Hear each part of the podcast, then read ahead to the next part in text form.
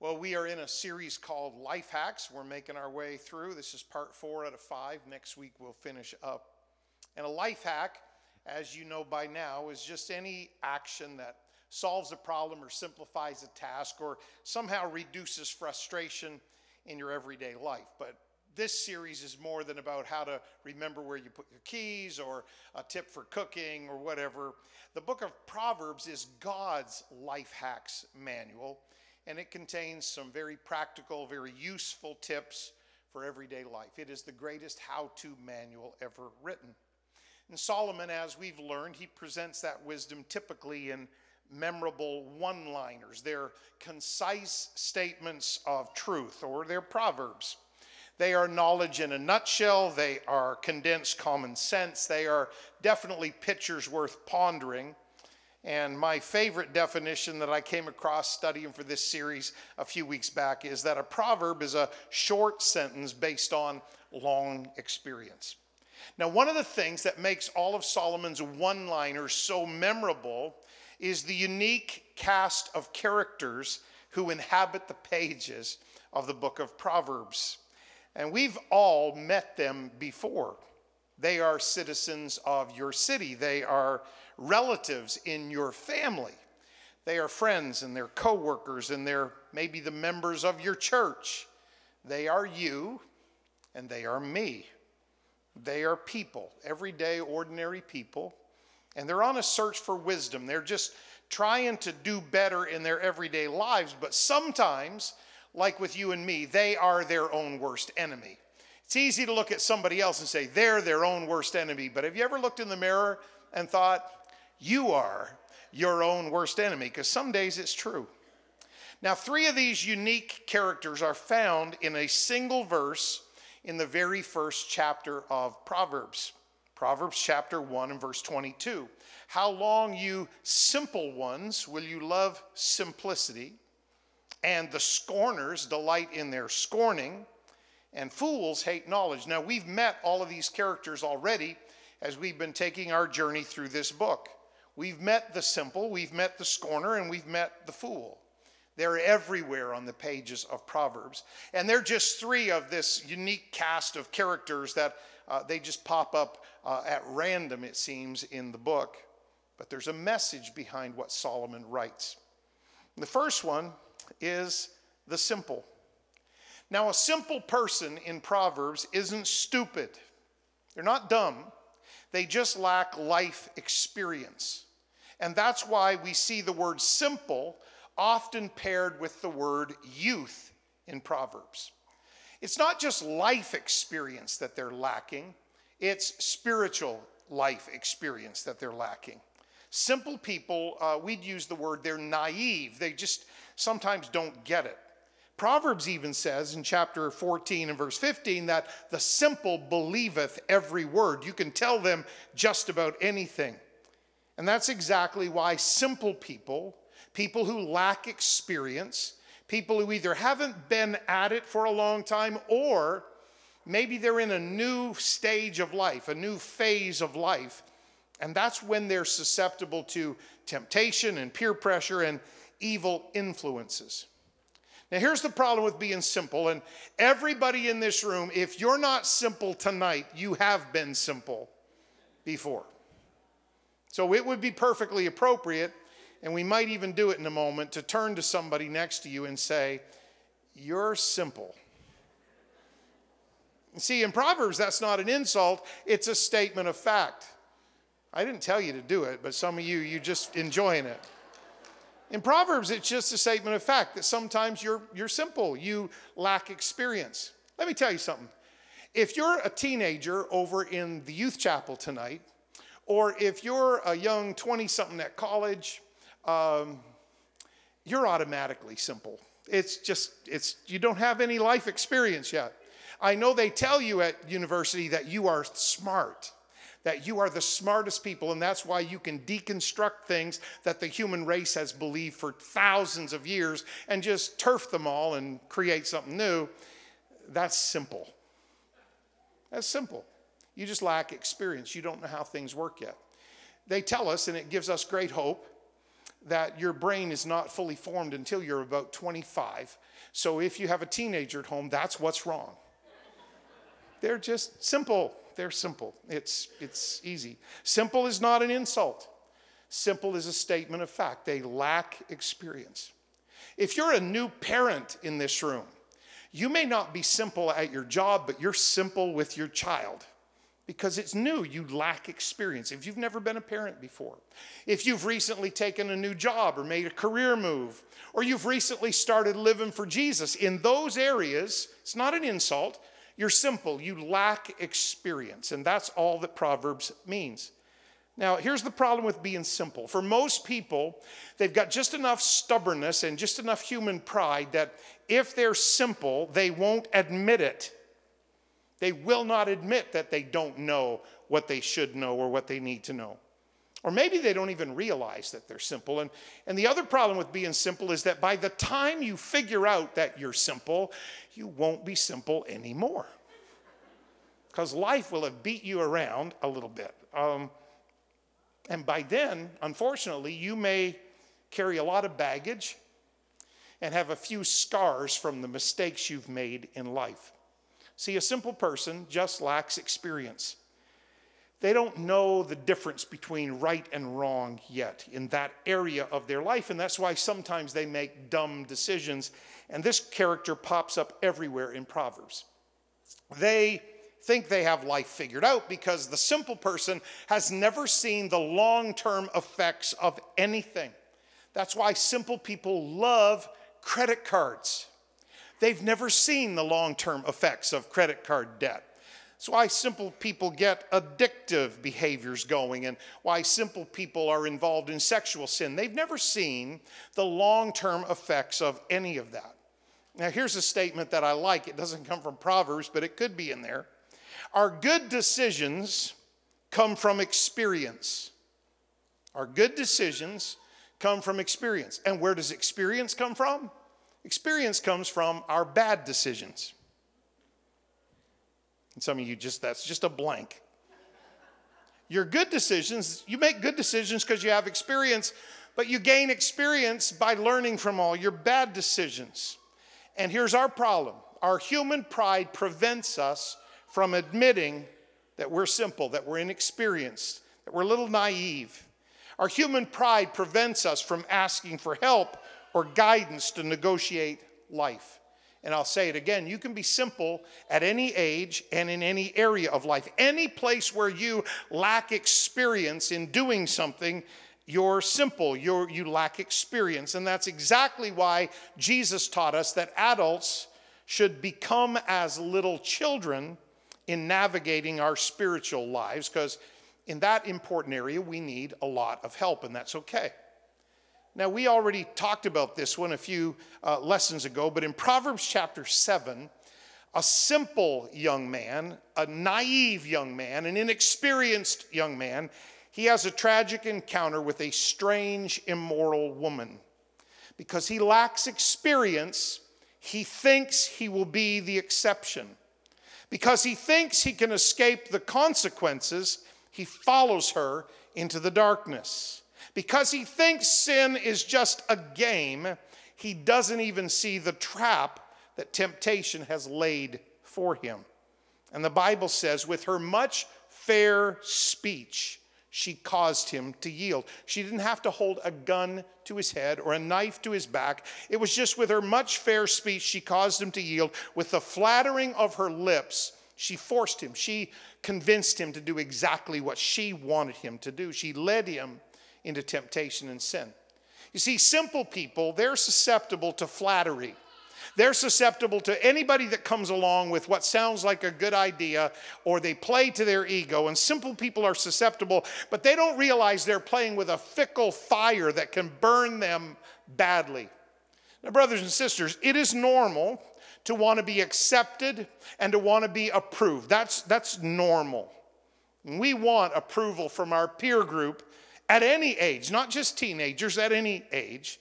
But please remember that man's approval is a moving target.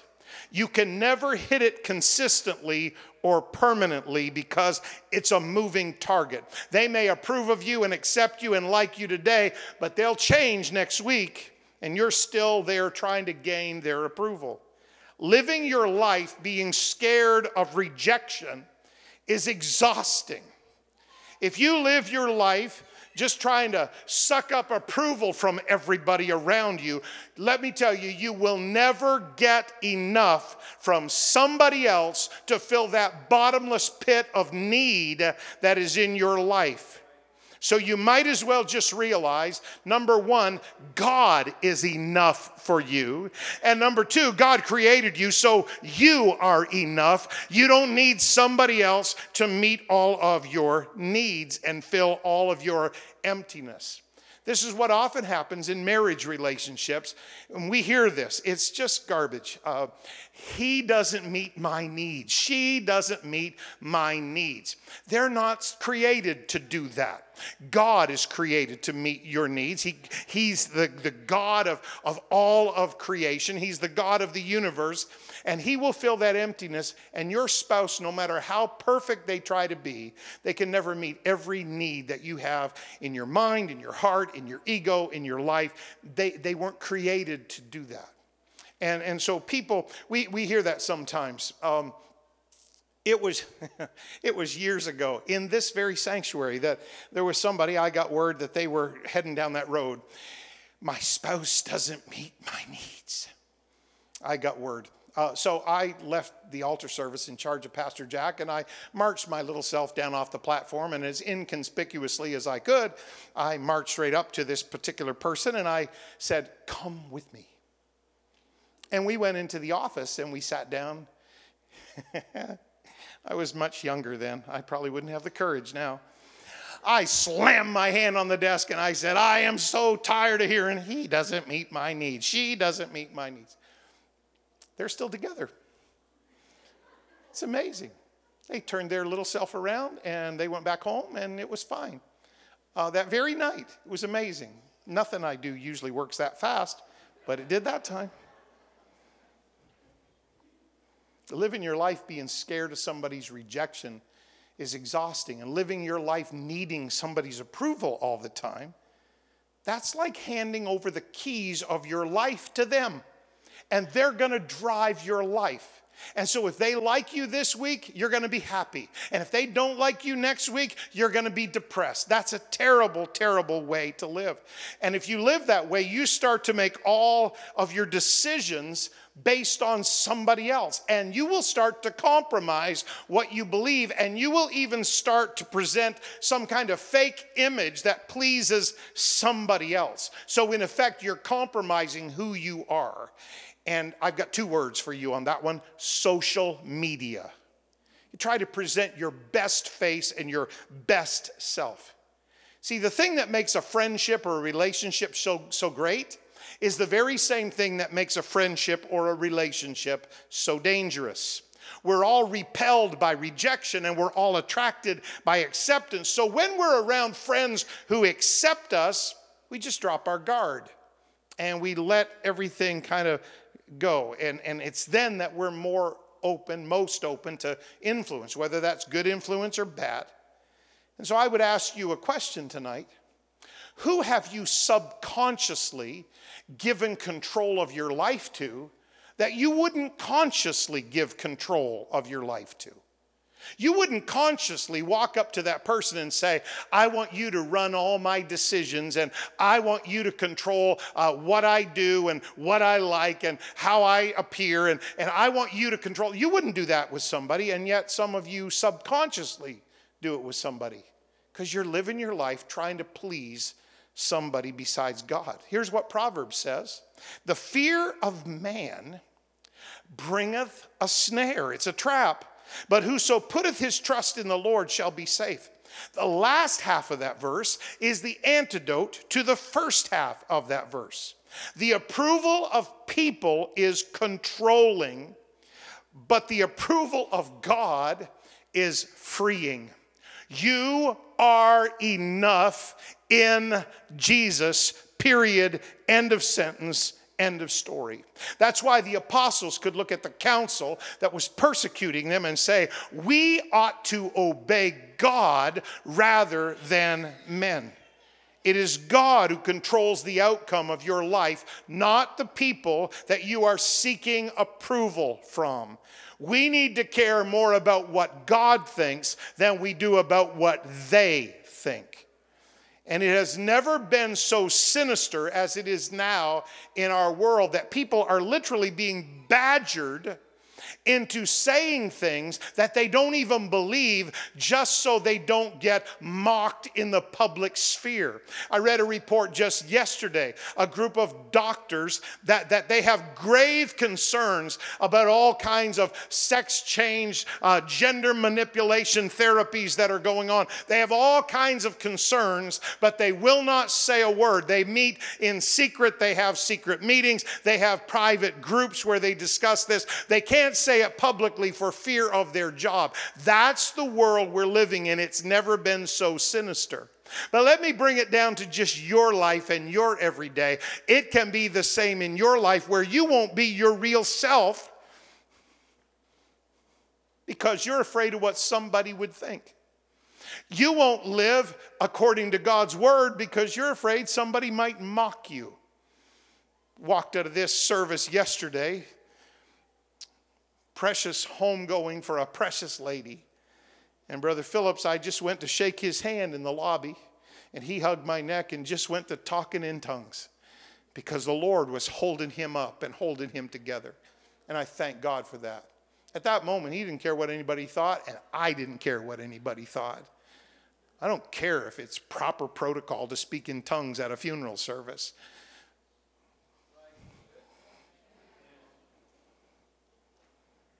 If you'll embrace God's wisdom and his boundaries, you can overcome the temptations of the world and the flesh and the devil. You don't have to make mistakes that will last a lifetime. You can get it right the first time around, even if you lack experience. Here's what you got to pray God, I don't fully understand this, but it's in your word, so I'm going to trust you. I don't fully get this. I don't fully understand why the church teaches this or why you ask us to do this. I don't really get it yet, God, but I'm going to trust you. And if you will do that, God will put a blessing on your life like you can't imagine. There's a, a, verse in Proverbs that we sometimes quote. It says, Remove not the ancient landmark which thy fathers have set. You, you can believe what you want. I am convinced that the precious pioneer preachers and the elder saints that handed this apostolic movement to us, I am convinced number one, they weren't dumb people, and number two, they were very anointed, godly people. They had this figured out pretty good. You say, well, they're a little naive because they lived in a much simpler world. You don't have any idea what you're talking about. The problems that we face are just exponentially uh, more publicized today. There's always been sin, there's always been wickedness, there's always been perversion. It's worse because we've got it on our phones and on our computers, and because we're in the end times and it's starting to accelerate. But I am convinced that the apostolic church is the hope of the world, and the message that we preach that sets people free and breaks the shackles of sin is still exactly what this world needs, and the elders weren't wrong. They, they weren't wrong. So, as for us, our pastors, we're, we're not going to be uh, heading down that fool's path to try to remove ancient landmarks and, and take things out and tweak things a little bit and try to make this more modern and more acceptable because the world's just going to keep pushing. The world is never going to love your Jesus and they're never going to like you until they have an experience with Jesus and then they will love you for bringing Jesus to them. That's when the world is going to love the church, is when they are converted. Now, thankfully, even if you're simple, even if you don't have experience, even if you're not sure about everything and this is all new to you, God defends the simple person if they'll trust him. Look at this. The entrance of thy words giveth light, it giveth understanding to the simple. You don't have to have a lot of head knowledge if you've got a heart passion to follow Jesus. He'll help you figure out what you need to do. He'll help you make good decisions. He'll lead you and guide you. Look at this verse. The Lord preserveth the simple.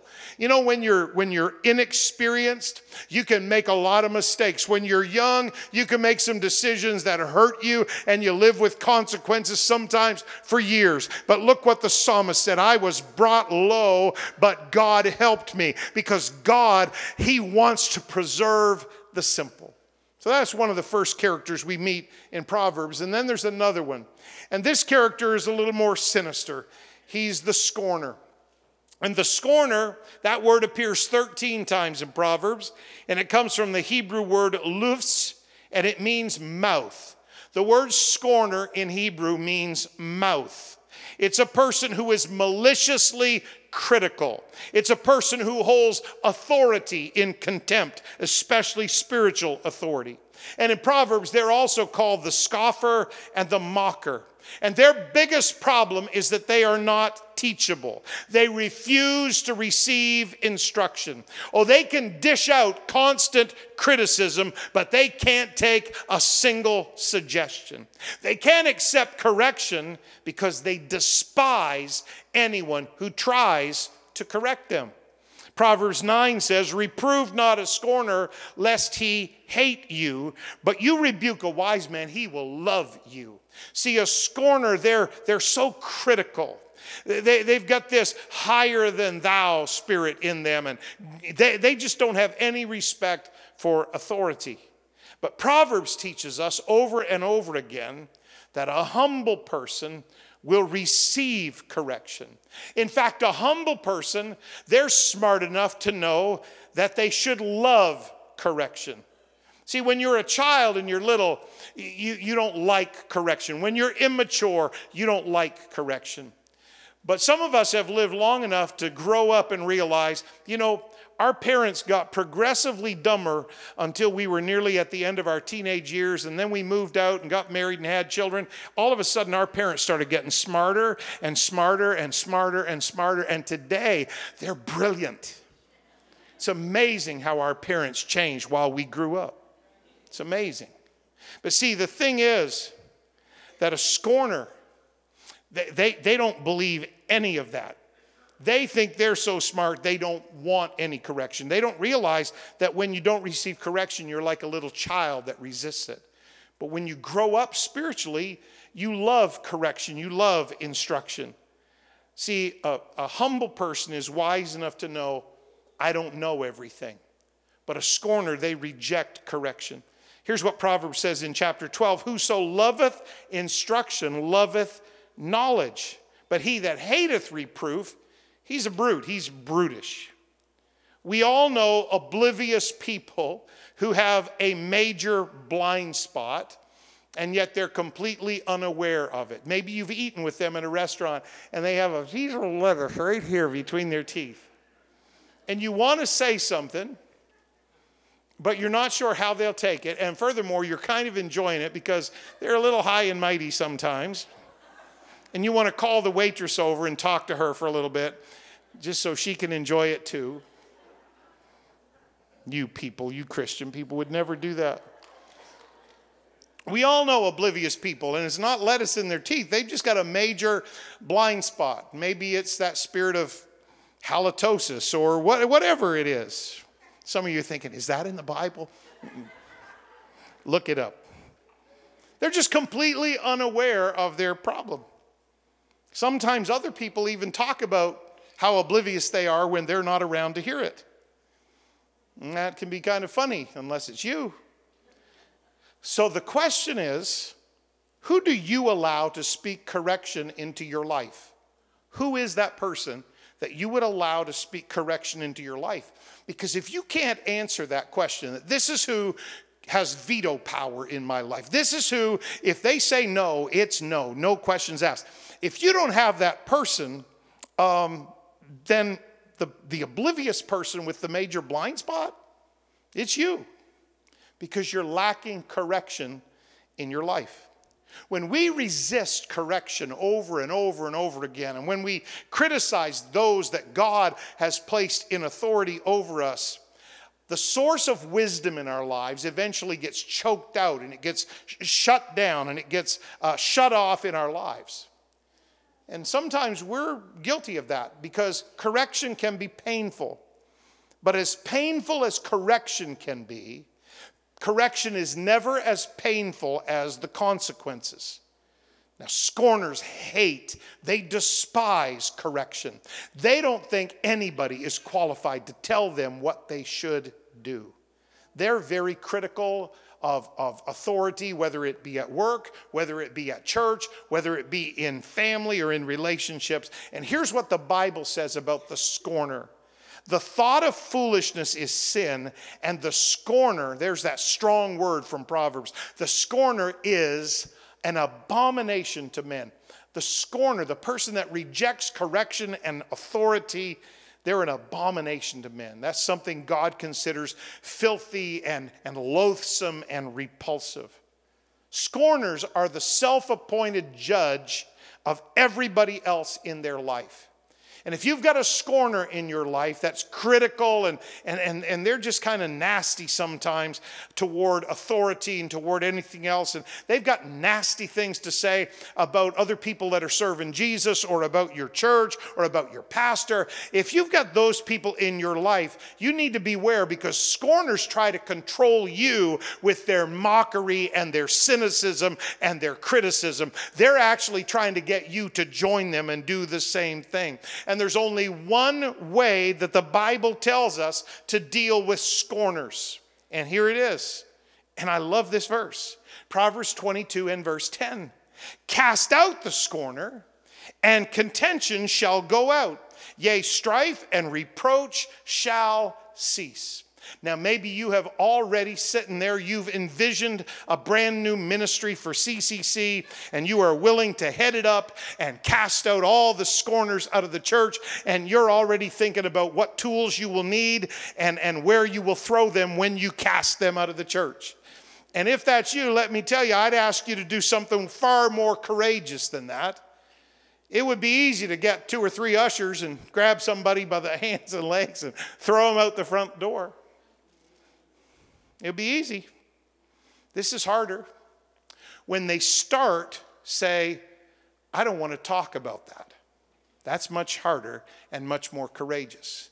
When they start ripping apart your brothers and sisters in the family of God, or your pastor that's so dedicated and serves this church so well, or, or, or they start ripping apart something that happened in a service, or somebody that did something, and, they're on that critical, skeptical, cynical. It, once they get there, if, if you want to have a great ministry, shut them down Cut them off at the pass. Say, you know what? I don't feel that way, and I really don't want to talk that way. And exit the conversation. You say, that's awkward. Mm-hmm. It takes a little courage. But if you want to obey the, obey the Bible, don't cast the scorner out of the physical church building. Cast the scorner out of your life, out of your conversations, out of your head. That takes a little bit more courage. It's a good idea. And we're going to take volunteers for that ministry? No. So, everybody say simple. Everybody say scorner.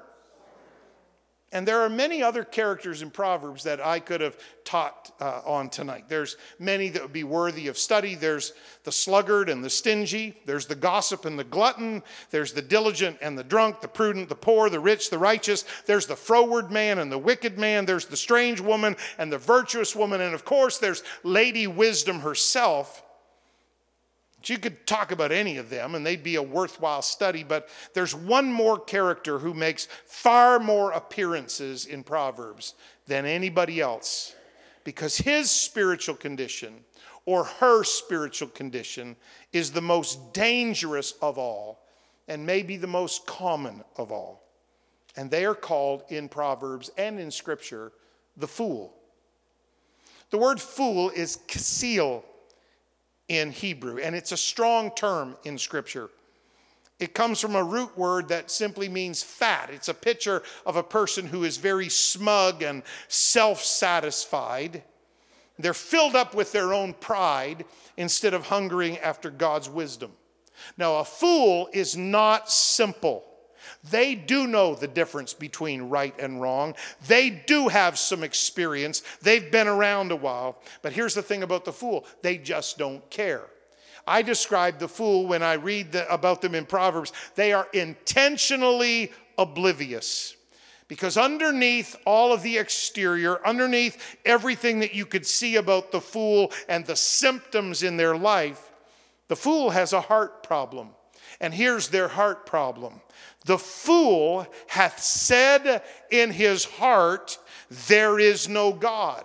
They are corrupt, they have done abominable works. There is none that doeth good. The fool has said in his heart, There is no God. Now, before you check off the box and say, Well, I'm not an atheist, so I guess I pass, the fool hasn't said, There is no God with his mouth. He never announced, There is no God. He, he didn't say it with his mouth. That's what a scorner might do, but that's not what the fool does. The fool has said, There is no God in his heart. It's not that he has denied the existence of God outwardly, it's that he has rejected the authority of God inwardly. And so the fool lives however they want. If something that the pastor preaches agrees with them, they do it. If the pastor preaches something and they're not quite sure about it, they just ignore it to death. And, and so sometimes, if you know a fool, uh, what you'll see is that their home life is vastly different than the way they act on Sunday or the way they pretend to be around the rest of the church members. That's, that's a fool. In their heart, they've said, There's no God. I, I don't have to worry about that. I don't have to do that. Uh, Charles Spurgeon described the fool as a practical atheist. They're not an atheist that denies the existence of God, but in every practical sense, they live as though there was no God. They, they just live however they want. That's the fool in Proverbs. And the fool is everywhere. He or she pops up on the pages of Proverbs in nearly every chapter and usually multiple times. And you can learn a lot about how you shouldn't live by reading how the fool thinks and acts and reacts. There's all kinds of things that you could uh, read about the fool. I'll, I'll give you a, a bird's eye view here before we close. Proverbs 10 and 23 says, It's as sport to a fool to do mischief, but a man of understanding hath wisdom. Everything's a game to the fool. They, they can turn the most beautiful, powerful, meaningful move of God into a joke around a restaurant table. The, the fool isn't serious about anything. I'm not talking about having fun. I'm not talking about some kind of innocent conversation where we all share a laugh. I'm talking about something that's far more malicious under the surface. Everything's a game to them. Church is a game to them. The move of God's Spirit is a game to them. Uh, their life and, and how people live out their, their, their lifestyle convictions and godliness. That's just a, a joke to them. They do it if they feel like it, they ignore it at their will. It, it's a sport to a fool to do mischief. A fool just thinks their sin is no big deal, they can do whatever they want. And it's not just that, because a fool flaunts their sin to everybody around them. They talk about it all the time. They try to make other people feel like it's a joke or it's not that consequential. The tongue of the wise uses knowledge rightly, but the mouth of fools, it just constantly pours out foolishness. I'm not talking about somebody that's got an instinctive sense of humor. They're a joy to be around. I'm talking about somebody that can make something beautiful and powerful and spiritual into something that is mocked. That's a fool. And Proverbs gives one of its most disgusting and gross images ever when it talks about the fool in Proverbs 26. As a dog returns to its vomit, so a fool returns to his folly. A fool keeps going back to the very same sin, to the very same mistake, to the very same issue over and over and over again. And in their heart, they're thinking, I'll just repent. It's no big deal. I, I, I, can handle this. I'm not in trouble. That's a fool speaking biblically. It, they're, they're intentionally oblivious.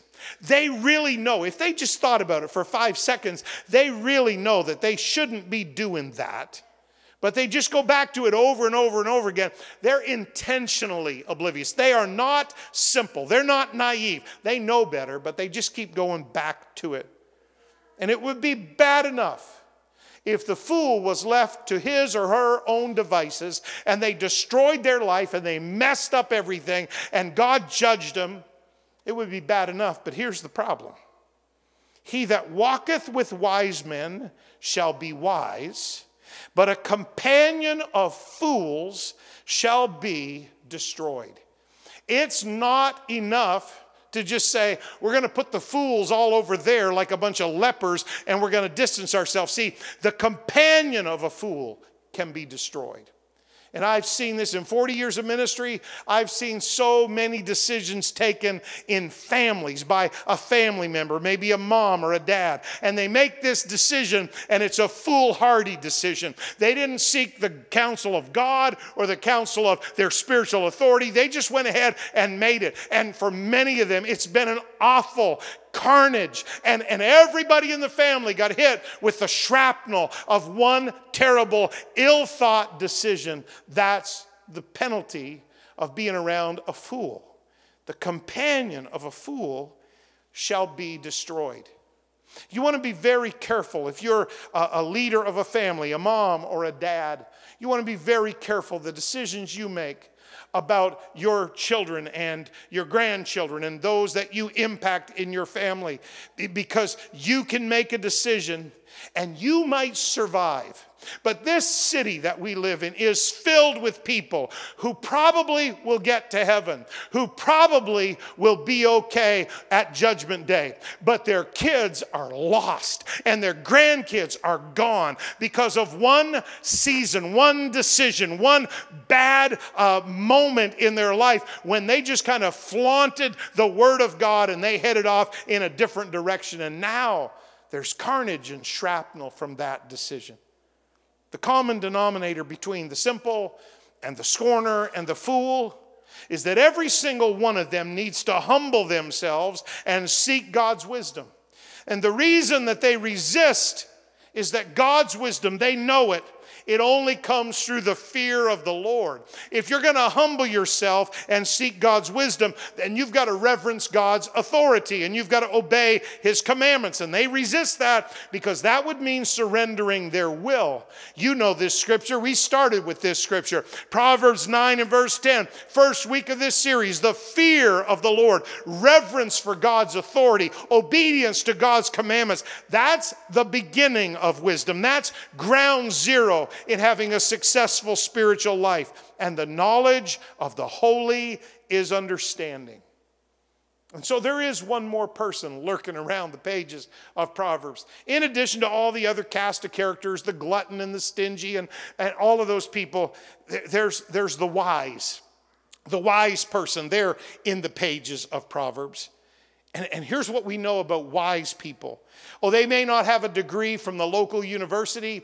They may never have studied abroad. They, they might not be looked at as the CEO of their corporation or company. But here's what we know about wise people in Scripture the wise in heart will receive commandments, but a prating fool shall fall. Your head can only perceive God's commandments. You can understand what the preacher is saying. Your brain processes it and you can figure that out. You can perceive it. But sometimes perceiving it with your mind is not enough because the world and the flesh and the devil keep pushing you. Your mind can perceive God's commandments, but only your heart can receive God's commandments. I say it again tonight in this Bible study, and I'm so honored and privileged to teach you. But if I could give you a piece of advice, sometimes you need to just pray and say, Jesus, I don't understand this fully. I'm not quite sure why the church teaches that or why pastor preaches that. I'm not sure why all these people of God, why they do that. I'm not fully convinced of it yet, but I'm going to trust you and I'm going to obey you and I'm just going to do it. There is a blessing for obedience every every single time in the scripture, and a submitted heart saves your spiritual life. The Bible tells us that wisdom blesses our life like nothing else can. Wisdom is better than rubies. And all the things that you could desire on this planet, they are not even close to it. They're not to be compared to it. During this series, it's just five weeks and we're not even done yet. During this series, our church family and families within our church family have had to say goodbye to two godly, precious, wise women. And here's what Proverbs says about wise people they think in terms of eternity, not just in terms of this life. They are soul winners, they are prayer warriors the Bible says in Proverbs, in an Old Testament book, the fruit of the righteous is a tree of life, and he that winneth souls is wise. Now, that can't be soul winning in the New Testament sense because the gospel hasn't been given yet. But it's a powerful principle nonetheless. And the reason it refers to the tree of life is because what Solomon just said to us is that when the fruit of their life is good and when the fruit of their life is attractive, they win people to them. You, you take that into the New Testament, they're winning people to them and they're winning people to God. And we've said goodbye during this little series to two very wise ladies. Either one of them, Sister Charlene or Sister Dorothy, either one of them could be a picture lesson for lady wisdom in the book of Proverbs. And we were privileged to have them as part of our church family. And we are privileged to be motivated by their memory and by their lives. And I thank God that we got to have both of them as long as we did. Both of their husbands are here tonight, and grief is a funny thing, and I wouldn't want to offend them or, or, or make them feel awkward. But I'd just like this church to thank God for some of the great saints of God that have now gone on to their reward.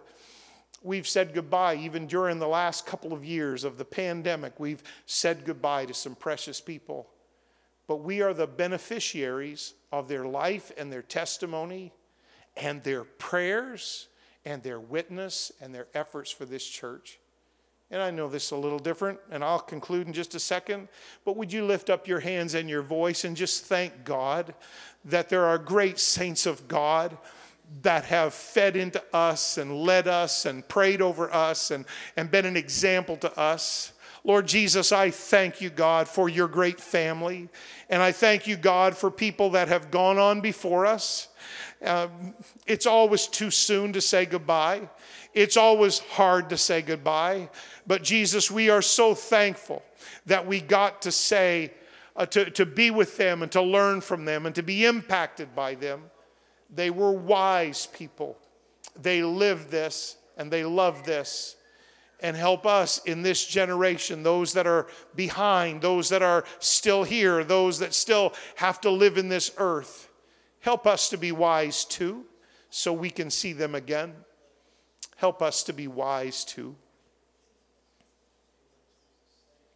Strangely enough, in Jesus' parable of the ten virgins, which represents the last days and it represents the coming of the Lord, the people who are presented as opposing the wise virgins, they're not the simple virgins. They're too naive to know better. They're not the scornful virgins, critical of those that are living righteously. They're not, they're not simple, they're not scornful. the, the people that are opposed to the wise virgins are called the foolish virgins. They're intentionally oblivious, even as the clock is ticking down, even as the bridegroom is about to come. I don't know any other parable that Jesus told. I don't know any other image in the Word of God that would better express our generation than that. That there are wise people who live every day ready, hoping, waiting for the coming of the Lord. We all want to live a little longer. We all want to enjoy families and children and grandchildren and church. But there's a group of wise people in this generation that they live every day with one eye on their earthly priorities, enjoying their life and enjoying their family, but they keep the other eye on the eastern sky. And they are always ready. And so, if tragedy happens, or if sickness happens, if some accident happens, we don't have to wonder about them.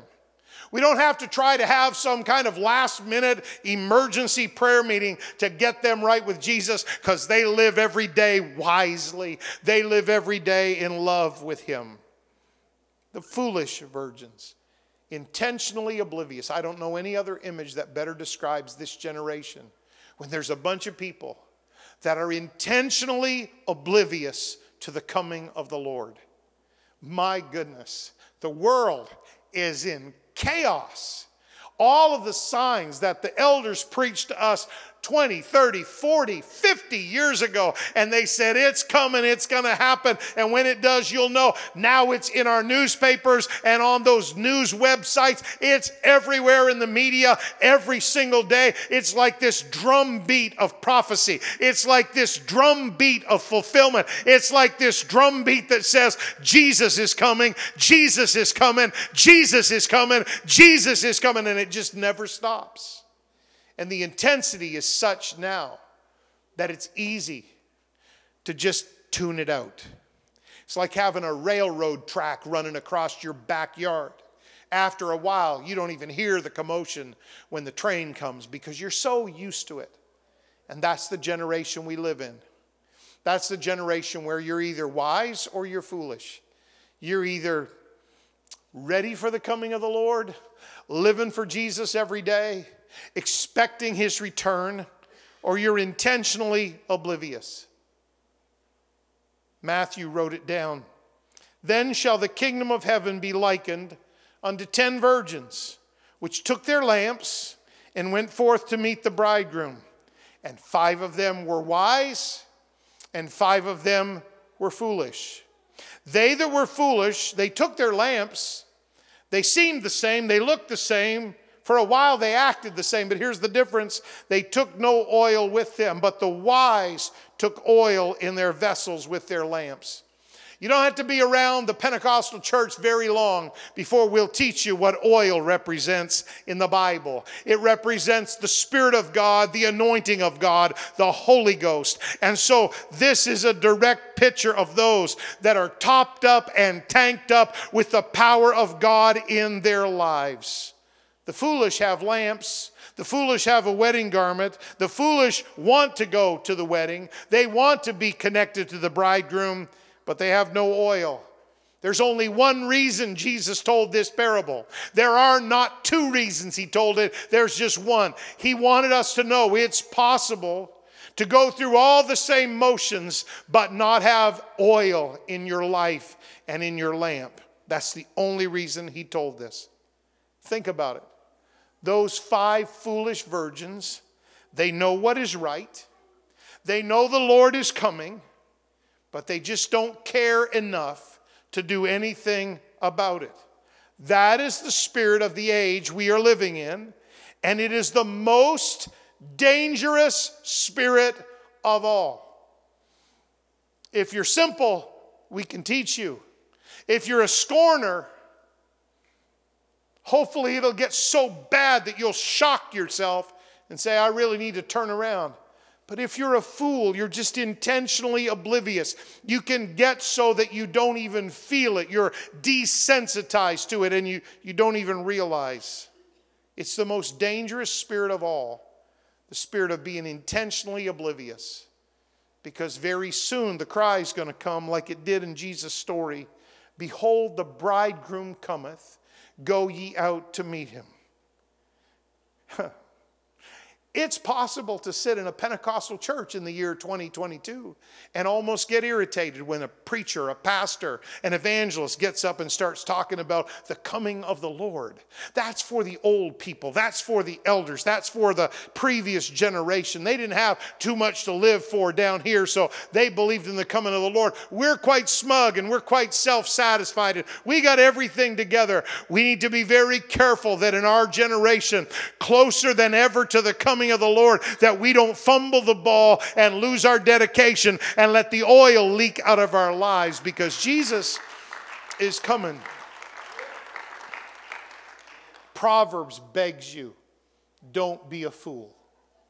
Don't be intentionally oblivious to everything that God is trying to do and say in your life. Last scripture be not wise in your own eyes. Fear the Lord, reverence Him, obey His word, and depart from evil. The world will tell you you're self sufficient, you're a human being, you're smart, you can figure this out. You can come up with your own version or blend of morality. You can come up with your own version or blend of religion. You can do whatever you want because you're very smart. And Proverbs begs you don't buy the lie.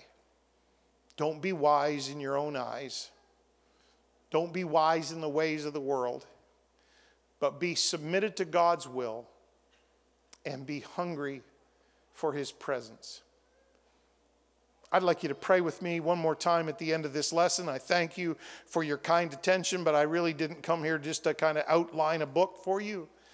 I came here to challenge you to make sure that your lamp is full, that the oil's topped up in your life, that it hasn't been too many days or hours since you've talked to Jesus and let His Spirit touch you because it's a treacherous day out there.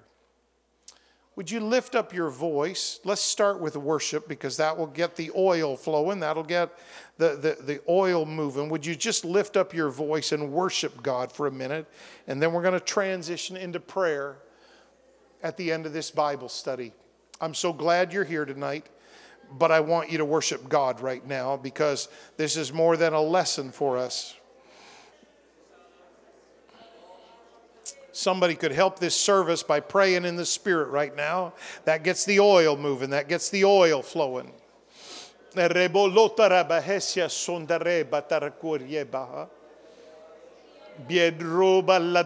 shema matakesa.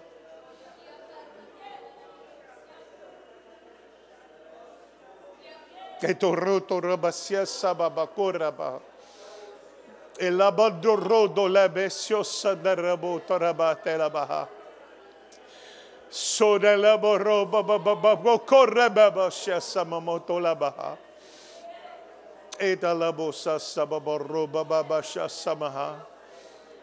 I'm going to skip ahead. Would you just lay your hand on somebody and just pray with them, pray for them, especially if they're part of your family? Pray with them, pray for them. Just keep doing what you're doing. Don't slow down, don't slack off. Just pray with intensity beside them, for them, with them. We don't want anybody left behind in this church family on Rapture Day. We want to take you all with us, but we got to be wise, we got to live wise. We can't, we, we can't put oil in your lamp. You've got to let Jesus do that.